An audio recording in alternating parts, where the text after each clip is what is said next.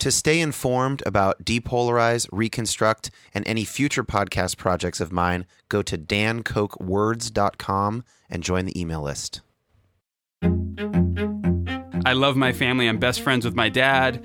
Uh, we get along great. And then this ele- 2016 election cycle came up, and it really drove a wedge in between some of us. He repeatedly said the opposite, denied ever saying what he had clearly said on camera. And it was just one of these things where I just thought, what is going on here? How can someone running for president say, I never said that thing that I said on camera? It, it just, So the story of my voting for Trump is that I really didn't want to. I honestly uh, tried to look at other candidates. I was looking at Jill Stein because I would have loved to vote for a woman. That was part of what was killing me about not voting for Hillary, is because I was really wanting to vote for a woman.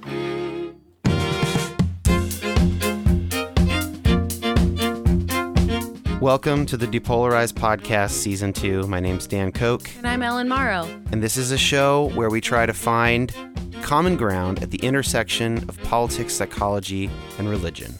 This is the start of a brand new season. Probably will be about 15 episodes, depending on how long some of this stuff takes, all of which ask questions that stem from that fateful statistic from 2016 election night. Ellen, what was that stat?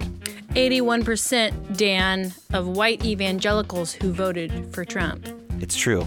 Uh, it's infamous now. It's been written about a lot, and I have been I have thinking the about tattoo. I You have an it. 81% tattoo. I've been thinking about it a lot, and uh, I basically ended up deciding to interview four groups of voters, and here's how I got there. First of all, I wanted to interview the 81%, these white evangelicals who support Trump. I wanted to get to know them better. Then I thought there must be a corresponding 19% white evangelicals who did not vote for Trump or do not support him. Wanted to interview them. Then I thought white evangelicals are not the only kind of Christians in America. There are also people who are not white and people who are not evangelical. So the other two groups of voters are non white Christians and non evangelical Christians. Ellen, will you give us those four groups back again? Mm-hmm. this is a test, folks. So we've got white evangelical voting for Trump. Yep. We've got white evangelical non Trump voters. Non Trump voters, Then yeah. we've got Christians who are not evangelical, but they're Yep. white. And then we've got Christians who are not white. We're not white. Yes. So that's the groups. And of course, it's depolarized. So we will also have a bunch of experts throughout the season on various topics.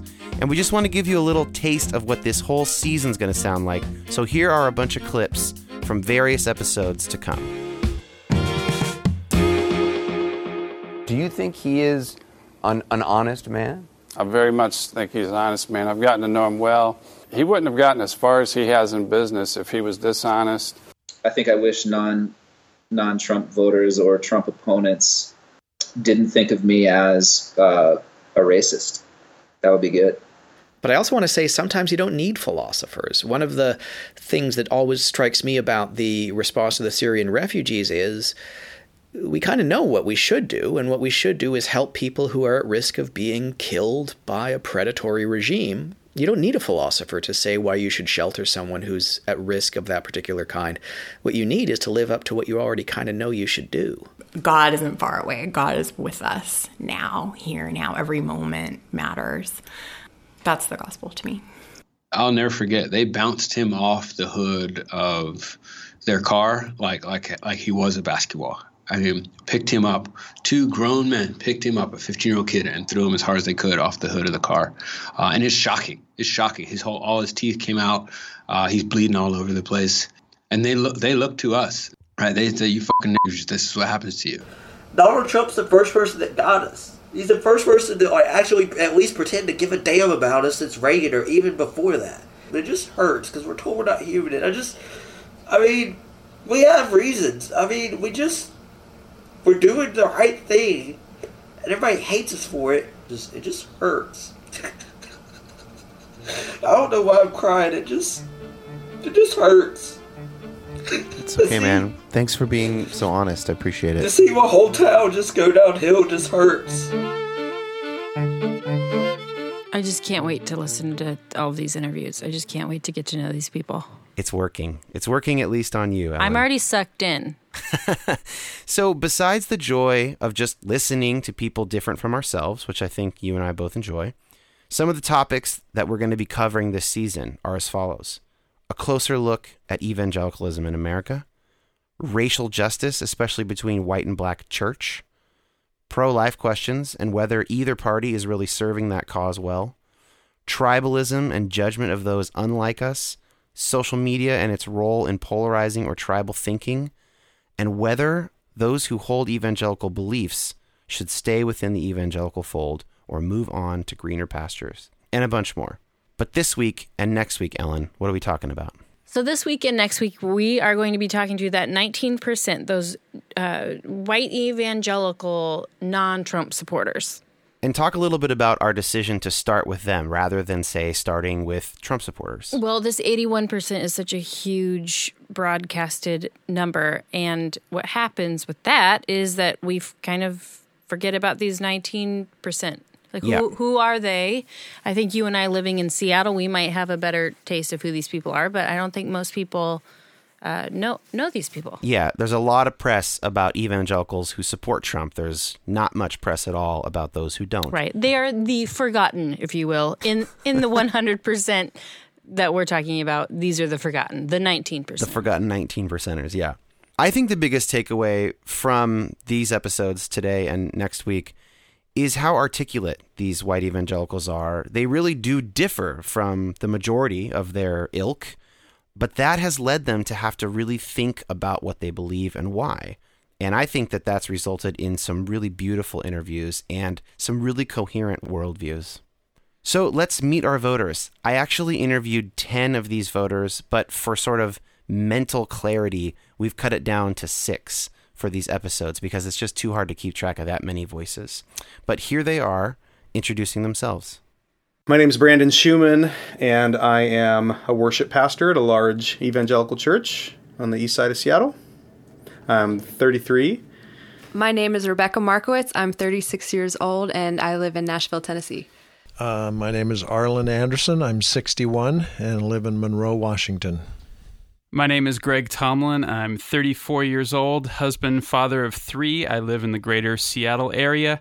I produce for the nationally syndicated talk show, the Michael Medved radio program, and I also do some guest hosting here on some local radio stations in Seattle. Vicki Anderson, um, 61, and I live in Monroe, Washington. Dennis Poole, can you start by saying your age, where you live? I live in Edmonds, Washington. How old are you? Uh, 68. I'm an ordained pastor in the Evangelical Covenant Church.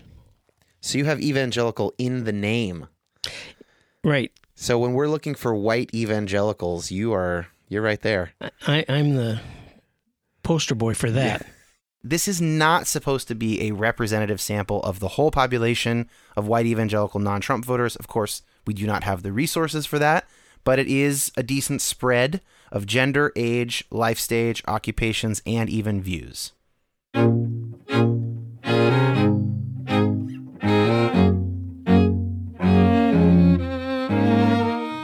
So, Dan, when people think about white Christian Republican voters, they think about a couple hot topics like abortion and anti gay rights, stuff Right. like that. Yeah, and that's for good reason because those two issues really did animate that voting bloc for many years. Uh, after the Obergefell Supreme Court decision, gay rights is not so much on the table, and that has transitioned to more religious liberty talk now. But abortion is still a big issue, and for a good reason.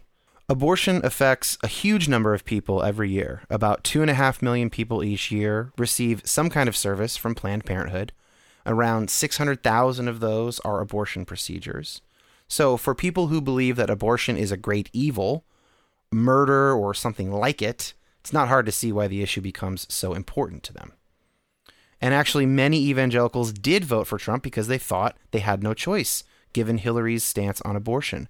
Here's one of our Trump voters, Jeff, explaining his more or less complete inability to vote for Hillary based solely on the abortion issue. I can only say that my wife and I, uh, before we got married, made that choice, and it was the worst choice we ever made in our lives. And so when Hillary Clinton was really making her uh, pitch as a presidential candidate and said that she was going to back abortion or she was certainly not going to change anything, that definitely um, deleted her from my possibilities. So you would say Hillary was disqualified if for no other reason than simply she was clearly uh, pro-abortion rights. Yes, I kind of looked at it as Hillary's okay with killing babies. But here is the perhaps surprising thing about these 10 white evangelical non Trump voters. Nine out of 10 of them hold a pro life stance and didn't vote for Trump. Only one of our 10 voters claimed a pro choice mantle. Perhaps unsurprisingly, all 10 of them were also pretty dissatisfied with the current state of pro life policies and political strategies. So I asked them, what does the term pro life mean to you? That you care about life. First of all, getting a chance to have life, having to ch- not be aborted. to not be aborted, uh, to not be killed. To be pro life and say I'm in favor of the death penalty does not make sense to me.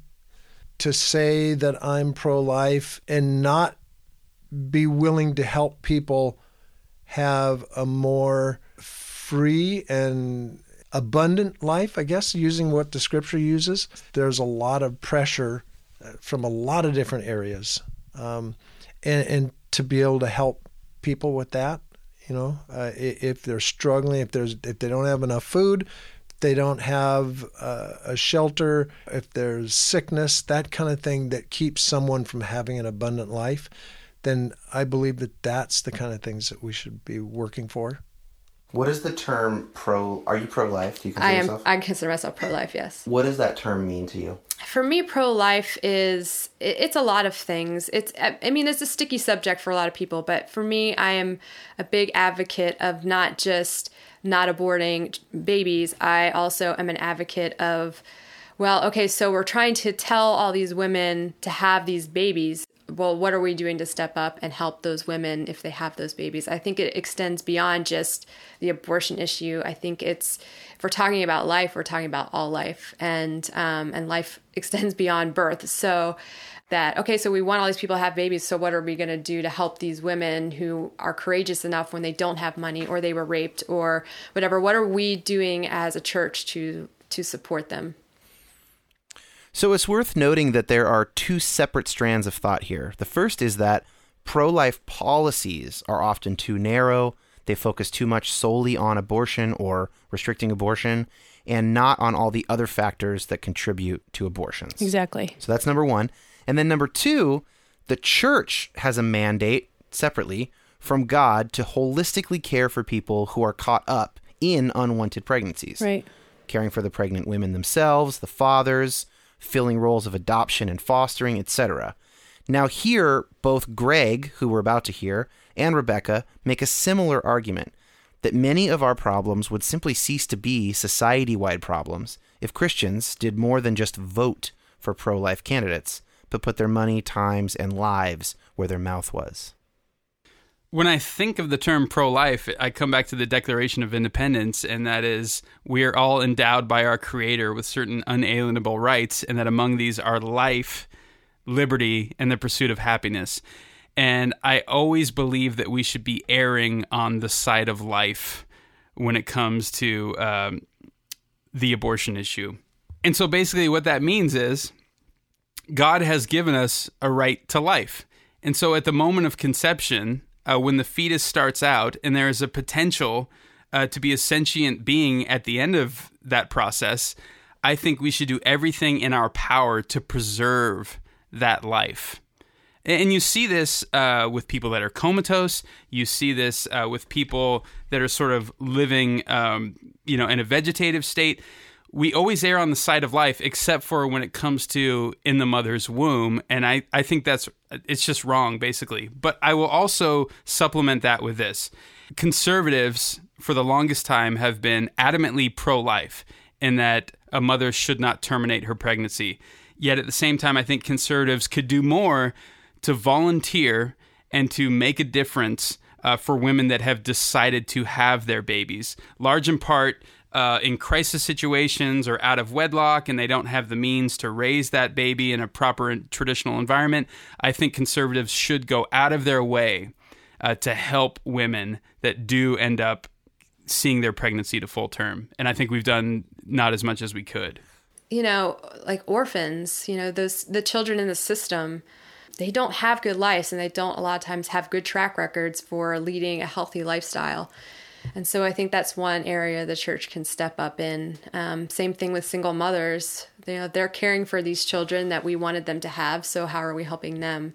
there's a lot i mean there's a lot of areas that i think we could do better and especially as a church and we wouldn't need any of these policies if the church actually did their job okay so ellen as a bona fide pro-lifer do these voters pass your test i mean are these really pro-life voters in your yeah. op- opinion oh for sure and i really like that they actually know why they feel the way that they do yeah, there's a lot of articulateness in these guys. I was really impressed by how articulate people were on an issue that really none of these people are in the mainstream on that issue on either side. All of them are sort of in this middle ground. They seem passionate about it. Yeah, you don't expect Yeah. such profundity, maybe. Hmm. So, okay, they're definitely pro life. But if we're playing devil's advocate, if I'm a Trump voter, I might think, okay, but are they really Christians? You know, maybe we have some really different understanding of what it means to be a Christian. I think that's a fair question Right. to ask. Right. So I thought there was no better way to figure this out than to simply ask people, in their own words, what is the gospel? It's the old spiritual four spiritual laws that, that Remind us. Yeah, human humans have fallen away, uh, and there's a little picture of a chair.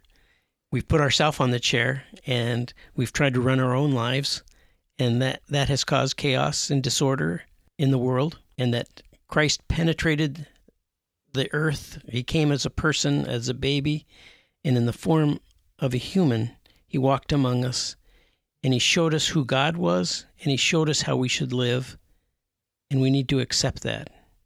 And once we accept him as king of our lives, the Lord of our life, then he continues to shape us and mold us into the people that he wants us to become. that he sent his son to die for us and in dying for us he covered our sins so that we can approach him The gospel of Jesus Christ is that he came down in the form of a human being and he took on the sin of man and died for our sins so that uh, we do not have to reap the consequences of sin, which is death. Uh, the gospel of Jesus Christ is the good news. Number one, that there is God, that I believe He is all powerful and and the Creator, and He loves me. Taking the step from that, if that is true, it doesn't make any sense for me to do anything else other than to serve Him and say, "What do you want me to do?" And then to understand that that we humanity was not getting the message. And so he actually came here to show us how to do it. So, did you hear any red flags in there, or does that seem pretty no, orthodox? not really. Yeah, no, that seems pretty standard Yeah. Straight up, evangelical stuff. some good old evangelical. No, but really, I mean that there's nothing in there to me anyway, and I, I suppose I could be a heretic to some, but that sounds to me like evangelical Christianity. And I'm a pastor's kid, so I will give it the mark of approval stamp. So, speaking again to my Trump voter friends who I really hope are listening, you might wonder okay, so they're Christians and they're pro life, but maybe they're in church environments that are biasing them in some political direction. How overtly political is your church? Uh, not very. Not very. Uh, You know, that's one of the things I like about my church is, is there's very little talk. I'm glad that they don't talk about personalities, uh, really ever. I wish there was maybe a little more talk about issues. I don't think overtly political. I think, that, especially now, I think they're trying to be careful with what they say, and that you know there's a lot of counsel from the pulpit to you know it's going to be okay. Um, we've had bad presidents before, and if you know things like that, sometimes I wish they'd be a little bit more political and not try and be so safe. But It's not overtly political. We, um, in that, we would never say vote for this person or vote for that person. We would never allow voting, you know, any pamphlets or information to be passed out here. We uh, we did a, a series leading up to the election where we it was called God and Politics, and and we just went through, you know, here's here's what it is to follow Jesus, and then decide for yourself how that applies to your political leanings in this country. Uh, most of that sermon too was like, "Hey, stop talking and listen to other people." It was very much a everybody has an opinion. Let's let's listen. Let's um, understand how these policies affect other people. Let's let's empathize before we demonize. Our pastor spoke about the political climate in the election season of 2016 but never specifically called out one of the candidates for doing something right or wrong, and more spoke to the general demeanor and candor that was going on in the country and talked about how our congregation could be reconcilers and peacemakers and gave us really practical steps from the Bible on how we can be agents of change and harmony in the world. And I have to say, we lucked out. We didn't know this about our church before this election season, but I was very pleased to see that there was nothing overtly political or partisan about uh, our pastor, our leadership at our church. And it was really refreshing. So I'm really happy about that. Okay, so Ellen, you know, you could imagine someone saying, well, your pastor should have been political Right. and he should have gotten out the vote. I'd say that about my pastor, yeah. I remember thinking like, why aren't we talking about this? This is huge issue, current issues going on instead of just I mean, God bless him, he was just going through the gospel. so, but also I think we were all sort of just waiting for someone to in- lead us and encourage us in some Hmm. way. Yeah. Yeah, so there is, you know, we did hear a couple people say they wish that their church had been a little more political, maybe just given the climate and whatnot. But you could imagine a conservative argument saying, well, you should have been getting out the vote toward Trump or whatever. You could imagine a voter thinking that, but it doesn't sound like we can accuse really any of the pastors of these voters for unduly influencing them to not vote for Trump. Right, correct. Definitely Yeah, not that hearing sounds that. Sounds like that for sure. Also, I want to know what churches these guys go to because they sound awesome, and I'm excited to hear that these churches are happening around here. Okay, so if I am a Trump voter listening to this episode, we have checked the boxes, I hope, of they are pro life, they are evangelical, and they have an orthodox understanding of the gospel, and they do not seem to have been motivated by their pastors or church communities. So, the next question in my mind is maybe there's a different understanding about how Jesus or following Jesus affects politics. Maybe that's where some of the difference is. Yeah? It has to be. It might, yeah, or it could be unrelated. So those are the two options, right? It's either unrelated to their Christianity or it's related to their Christianity and they have a different I see application. what you're saying. Yes. Okay. Yes. Yeah. so we asked them, how should the teachings of Jesus inform a voter? And, and I think we need to start considering what's best for others and not just what's best for me. Just to follow your heart and listen to him, not not other people. Again, I I'm not sure if this is a Christian principle. What's the greater good? And I think what's the greater good for not only society, but you have to say our environment, and you have to you have to balance those two, and then as a Christian, we pray about it and make our best guess. Yeah, so it sounds like for you, actually, your process would be more like you believe in a utilitarian politics. Mhm. So political decisions and political leaders ought to exist to bring the greatest good to the greatest number of people. And then as a Christian, uh, not to put words in your mouth, but a Christian ought to be sort of led by God to vote for things that they think are in the best interest of everyone to the best of their understanding. Uh, you said it better than I could. Okay. And so e- each candidate, each policy has to be judged on its own merit, and you can't make a blanket statement of, oh, if you're a Christian, you'll vote this way every time because it's complicated. Yeah. And I go into that fully knowing I'm going to make the wrong decision from time to time. I think the best thing a, a voter who wants to follow Jesus, the best thing they could do is read the Gospels and write out their own list of what they see the core te- teachings of Jesus to be. Don't Google it. Don't, especially don't go to a, a political website that is trying to make that connection for you. Just write them out in your best understanding. What is Jesus saying? And then, in your other hand, you know, research the policy or the law or the candidate and try to understand the best you can what they're going for and then go back to the teachings of Jesus and say is the, you know is is this law or this candidate um, this policy is do I feel like these line up with the teachings of Jesus or not? And it's not always that simple. It's a lot more complex than that. So even even going back and forth and saying, well, maybe this part seems to line up with the teachings of Jesus, but this part doesn't. So what do I do with that? Then you pray about it. Then you, um, but that to me is how to make an informed decision. You know, I think it's from person to person. I mean, everybody has different things that they're passionate about, uh, but I think you have to look at what Jesus taught and what Jesus said and how Jesus acted. You know, he went to the sick. He didn't go to the religious. He, you know, I, I truly believe if Jesus was here today, he'd be at the bars and he'd be out talking to those who need him. Um, and we so often forget how much we need him as a society because um, we're a rich country and we have a lot more than a lot of people. What, what happened? I think that uh, voters were scared because Trump is really great at uh, you know using the fear message for his agenda, um, and then the media just accentuates it. And sure, there's a lot of terrorist attacks going on, but if you look at statistics from how many people who immigrated to America who are actually terrorists, it's extremely low because they do have a good vetting process. So, I yeah, I want them to, you know, I think they're just so stuck with Republican is Christian, which is not always, not all Republican policies, in my opinion, are biblically based.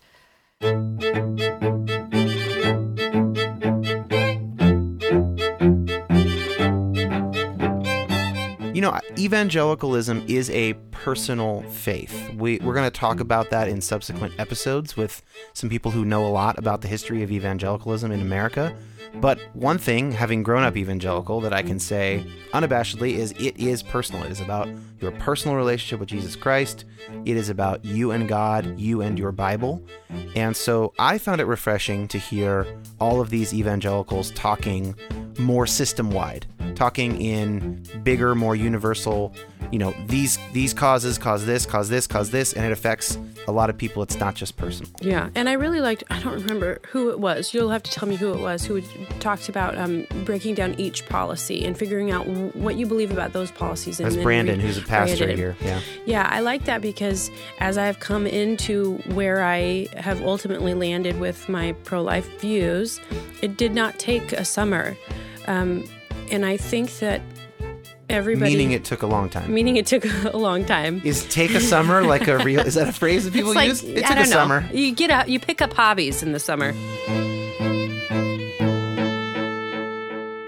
So I followed that question of how do the teachings of Jesus inform a voter with a question about what God requires of us as Christians in the realm of citizenship in terms of how we relate to fellow citizens or to other people who are living in our country. And almost everyone said some version of love your neighbor as yourself. But here are a couple examples. Simply to love your neighbor and, and try to interpret that as, as best you can. Um, giving selflessly, uh, helping people out, giving people a leg up when they're in need. Uh, regardless of race, gender, ethnicity, worldview. To love. I don't that's the main thing to love people, to love God, and to love people. One voter, Arlen, put a little bit more meat on the bone. For him, the parable of the Good Samaritan provides a robust structure of how we might consider this question, of how we ought to relate to our fellow citizens. You start off with a Samaritan that probably didn't have real good theology. Jesus didn't say anything about his theology he went on his daily walk of the day, whatever it was that he did in his business or his life for that day, and he saw somebody who was in need.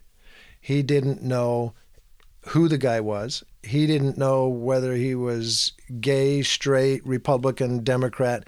He didn't even know if maybe he was one of the robbers in the first place and he just picked on the wrong guy. But he needed help and he offered of his own stuff, his own time, his own money to help him. And he didn't preach to him. He didn't say, "Well, gee, if you agree with me," he he just met his need because because he saw somebody in need. And I think that's where we need to be in life, politics, and everything. I used to be really conservative. I used to be individual responsibility, you got to take care of yourself kind of thing. But I have learned over the years that we're not all given the same toolbox. And there's no reason if God, I mean, it seems so obvious in Scripture, whether it's within the United States or whether it's us looking as a nation looking at other nations, that if God's blessed us, that just tells us that we should be blessing other people. Eh, we're the light of the world. Okay? People are supposed to see God's love in us. So if God is blessing us and sharing with us, we should be blessing and sharing with other people too.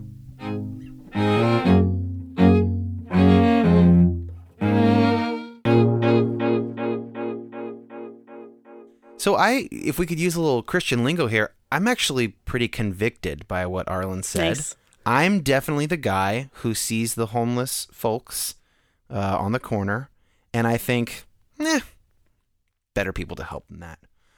I, you know, so when when uh, I love what Arlen said, he didn't know if that was actually one of the robbers, and he was gonna try and help the wrong guy who would turn around and harm him. And I thought, ooh, that's sort of how I think about people in need, is that they might jeopardize my own safety. Right. So interesting. I I felt like, ugh. You know, it's funny you bring that up because just today I was thinking about, you know, now that I've got my toddler with me all the time, I put I don't put myself in situations anymore that would allow me to reach out to people Hmm. because um, you know, before I might have not thought twice about, you know, like getting out of my car to go over and you know ask someone if they were all right or whatever. I Right. would never, never do that now. because you wouldn't want to leave Phoebe right in the car because Yeah. I would be then choosing that person over my kid, and it's so weird being a parent now. It's, it's sort of nice because you get sort of a free, you get a freebie. That's awful. But it is it's awful, and it's it's I don't know. It's something I'm kind of navigating right now. But I also want my kid to understand how to love people, and I want to be an example. yeah, that'll be a that'll be a hard balance to strike as she gets Talk older. Talk to me in ten years. So I've been sort of taking this rhetorical stance a little bit throughout the episode of addressing a skeptical Trump voter, right? We've the logical flow of this has been okay, skeptical Trump voter, let's go piece by piece and let's just see if we can get a bridge built, right? Right. And the case I'm trying to make is that these fellow evangelicals have a coherent worldview. They have a coherent Christian worldview. Now, later in other episodes, we'll be addressing non Trump voters and making the same case on behalf of Trump voters that they have a coherent worldview as well. Okay, so you will be playing devil's advocate at some Yeah. point. Yes, I, I will be basically advocating that people take Trump voters seriously. That will be my job oh, for. I love that. Yeah. Those episodes should have their own um, theme songs. either way, like in either case, when you're making this argument for either of these groups, if you go far enough down the rabbit hole of your own group's thinking and your own group's tribal loyalties, you can start to question things like if the other group is patriotic, if they care about their country, or if they're just a bunch of whiny brats. So I've felt this happen myself in moments of more extreme internal polarization. Have you ever experienced that? When you're almost like, do these people even care about America? Do they care about anything good? Yeah, like so far down the rabbit hole that You just you think maybe that they've forgotten what they got into it for. Yes. Yeah. Yes. Yeah. So, do you do you feel that way with pro-choice people? I'm curious. Ever? One hundred percent. But also with pro life people. You really have no friends. That's one that's one nowhere of the to lay reasons your I'm head. here, Dan. We're doing this together. So, uh, one of the things I wanted to make sure, and I'm asking this of every group of voters, all four groups of voters, is what do you love about America? And here are some of the answers from our 19 percenters. This is a unique experiment in world history, and I think it's fragile. We're 250 some years into it right now. And the greatest part of this experiment that is worth preserving is letting people decide what they will make of their life for better or for worse. I don't think it's the government's role to step in. I love that we are founded on the belief that everybody deserves a shot. At the time that our nation was founded, everybody, the term everybody, didn't actually include everybody, which is tragic. But I think what I love about it is that it created the potential for everybody to mean everybody. I love that I can sit here and say what I believe and nobody's going to come and get me and arrest me and and that that you're even interested in it. And maybe you're not but i, I appreciate this. I am interested. Let me assure you. In, in the midst of everything that's going on right now we forget sometimes how free we actually are. We have the right to protest. We have the right to believe what we want to believe. We have the right to say whatever we want to say, even if it's stupid and shouldn't be said. Um, we have so much freedom. And especially as a woman, there's a lot of freedoms I have here that I wouldn't have even in some European countries. Mm. I mean, just going and traveling abroad, I walk differently. I, I hold my head higher. Um, and that's something I'm always aware of when I travel because I stick out like a sore thumb because women aren't like that in other countries. Um, and there's still a long way to go on a lot of a lot of issues. Um, but I do think one thing we forget to do is celebrate how far we've already come. And um, and celebrate the differences that we have. And, and like I mentioned before, I love that we're a melting pot society. Okay, so I'm not one by nature to sort of get patriotic, and I don't think you are either. I'm definitely not. And so, you know, part of me is a little uncomfortable talking about this stuff. I mean, it, it's hard for me to not think about, well, what about all the atrocities that America has committed? I mean, that that's a very liberal thing for me to think and feel. Yeah, I didn't even go there. I didn't even oh. think about that. Well, don't. Okay. Not right now. So, but I am pretty uh encouraged. It's it's kind of inspiring to hear people talk about America. I mean, I got a little some tingles. Can I've... we insert the proud to be an American?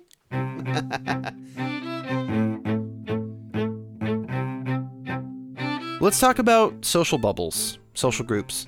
Um, one thing I found in these interviews is that most of these voters were not in sealed social bubbles. Where, what, do you, what do you mean? Where like none of their friends or families voted for Trump. Oh, okay. So they were sort of the lone wolf. Well, Black or sheep? a mix. Like they all had a there was a range, but nobody hardly knew any Trump voters. There okay. are one or two people coming up in different groups that would say that. Okay. One our Catholic voter, for instance, Mary.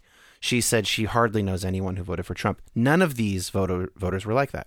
They did have community members who made the opposite decision that they made. And I wanted to know how that had gone for them. So I asked them what the moment was like, if there was a particular moment, when they realized that some chunk of their community would be voting for Donald Trump. I love my family. I'm best friends with my dad. Uh, we get along great. And then this ele- 2016 election cycle came up, and it really drove a wedge in between some of us. It was hard. And I remember going into work one day and having an argument with my coworkers because a lot of them were very high on this immigration issue of well we want to keep him out. You don't understand the vetting process. And it's like well have you ever read anything about the vetting process? Because i've read articles about the vetting process and i think people are pretty well vetted.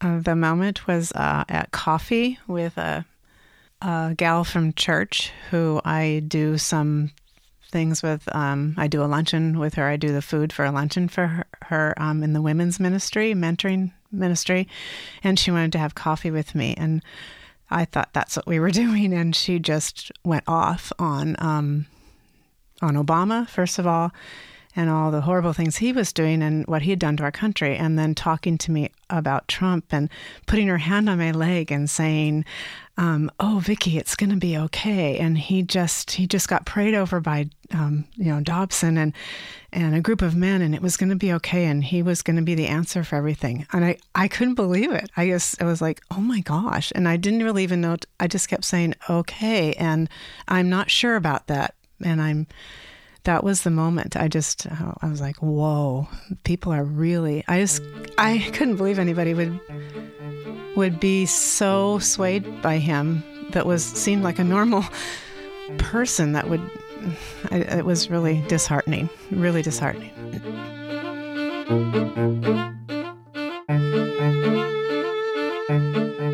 Okay, Ellen, we were just playing this back and you were audibly sighing and making a lot of sort of. Because I had th- that conversation, I had that same conversation, and it was with a friend who told me that she had a vision um, that it was Trump and the you know the heavens opened and there was this velvet carpet being rolled out and there was a tabernacle and and I just sat there and thought, "Oh my god, oh my God, I'm like, I'm, and I haven't, e- I wasn't able to say, well, you know, you've lost it because she's so smart and articulate and she Mm. loves people and she's incredible and she's super cool and modern. And I just am, I'm still confused by that. Yeah. We have not lost our relationship by any means because I love her so much and, and we have a great relationship. Um, it wouldn't matter, but and maybe it's true. Maybe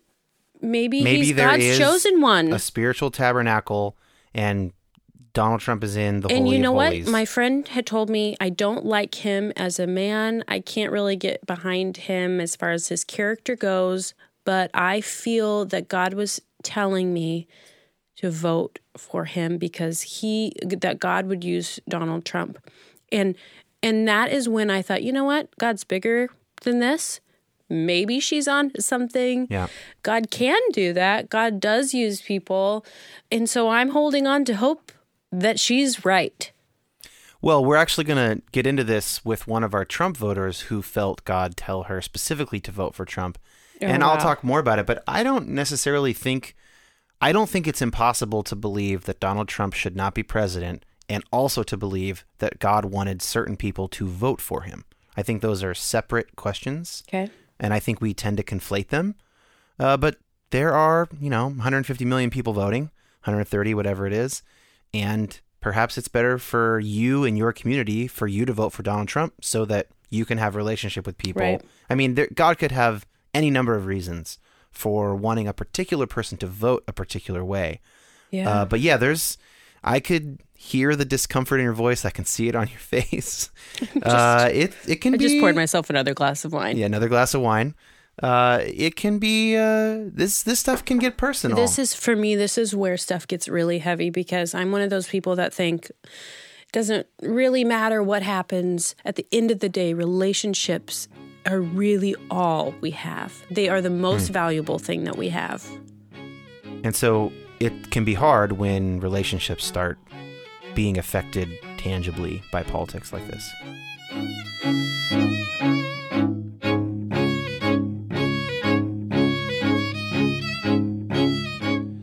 So, transitioning away from the super emotional, uh, but still talking about this community and some people in their community voting for Trump, a few of our voters were not surprised at all by the fact that a bunch of their community would be voting for him.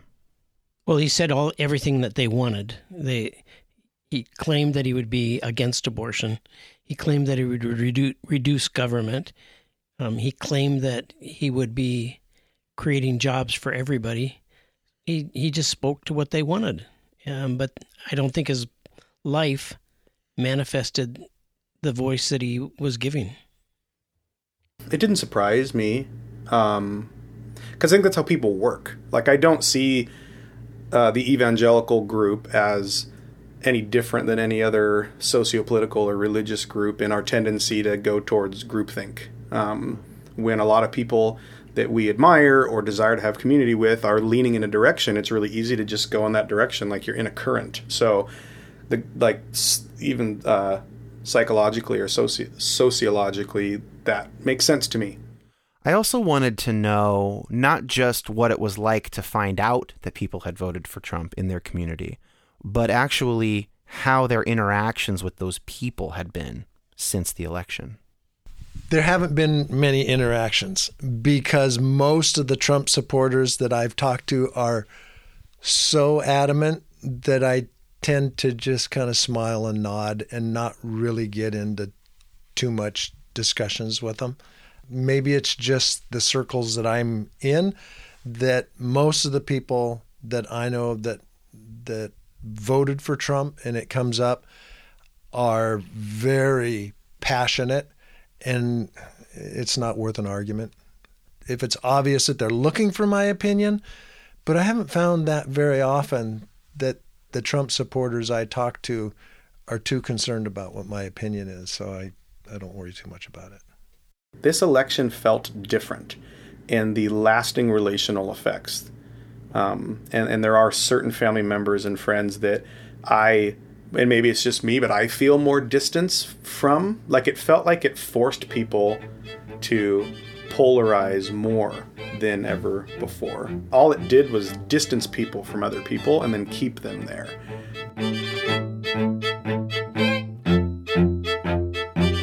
What does that make you think about? Well, it makes me sad. It makes me sad because I think everybody's been feeling this way for a year. Yeah. I, I hope makes liberals and Democrats, if you will, can we throw those together Sure. for the sake of the argument, understand that this is how Republicans and conservatives have always felt about them as well. You know what I mean? Um, Oh yeah, the the way that those of us on the non-Trump side think about our Trump voting Christian friends Right. is the way that they have thought about us for our whole lives. Right. There's a reason that conservative Republicans get defensive, and it is because they feel like they have to go to battle instead of being in dialogue. And there's some responsibility on the other end to to take for that, I think. Yeah. Yeah, certainly Hollywood and kind of the the public voices of the left can be very sanctimonious and very judgmental. And very belittling. I think that Yeah. there's this whole idea that Trump voters are dumb. And that's heartbreaking to me because there's just a lot of work we have to do to kind of re to, to kind of work backwards and, and value these people.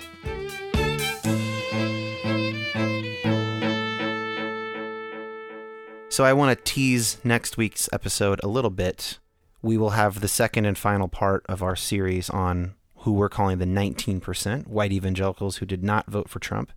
We will hear them answer straight up why they didn't vote for him, whether they ever considered voting for him, if there's anything Trump could do that would make them support him, and how their lack of support for Trump is or isn't derived from their evangelical faith. But on today's episode, we have one final question that we're going to hear these voters answer. And it might be actually my favorite question. I asked some version of this to all four groups of voters with slightly different phrasing. The question for these voters was What do you most wish that Trump voters understood about you or about your community? In this case, meaning evangelical Christians who could not vote for Trump. I love this question because it attempts to get at the heart of the pain that this separation can cause. We've kind of been talking about that for the last 15 minutes here, off and on. You're going to hear some fairly emotional answers from every side of the aisle throughout this season. But again, here is the 19 percenters answering what they most wish that Christian Trump voters understood about them or their community. Uh, that I'm not a bad person, that I'm not going to hell because I didn't vote for him. I really feel some people are thinking that I'm all way off base if they totally knew. And I haven't totally told any of those people that I didn't vote for him. that my motive in not voting for him ha- had less to do even with my political leaning and had more to do with my Christian conviction. I just think it's uh, having a com- compassion for the needs of the poor. A government should be judged not on the gross national product, but on what we do for the good of uh, of everyone in the nation and in the world, really. So for me, gov- governments are ordained by God. Like I kind of buy into Luther's two worlds that there's a realm of heaven and the wor- realm of the earth, and there's an intersection there, and that we Christians need to live in that that intersection. I think people have bought too much into this, making this a Christian nation. So you're you're saying you're you're sensing too strong of a Christian nationalism right now on yes. the right. Yes. I, I think the thing with Trump voters is they feel like they have to be defensive because of the backlash against them and um, Or against him. against him. And so they feel like oh i have to justify why i did what i did. Um, and i've seen people attempt it and it not go very well. Um, so i guess i would say i wish they would just be willing to sit down and have a civil conversation with me or with somebody with similar stances that go hey look like not all his policies are horrendous. You know i i am i guess in the republican party uh, but there are some red flags here that I wish you guys would take a closer look at um, and give valid points and arguments for those red flags. And maybe they would actually listen. I think one of the things is I've sort of opened my eyes to the idea that politics isn't everything. And I think everybody likes to place far too much importance on what's happening in the executive, legislative, and judicial branch of the country. Uh, Samuel Johnson once said, uh, it's a famous quote, how small of all that human hearts endure, that part which laws or kings can cause or cure. Ooh, and beautiful. I, I have that on my wall, and I remind myself of it daily because um, I think my well meaning friends on the right thought if Trump doesn't get elected, man, this world's going straight to hell. If, if Hillary's elected, man, we're in for it. It's doomsday in America. And I just wanted to be like, you know, politics isn't everything.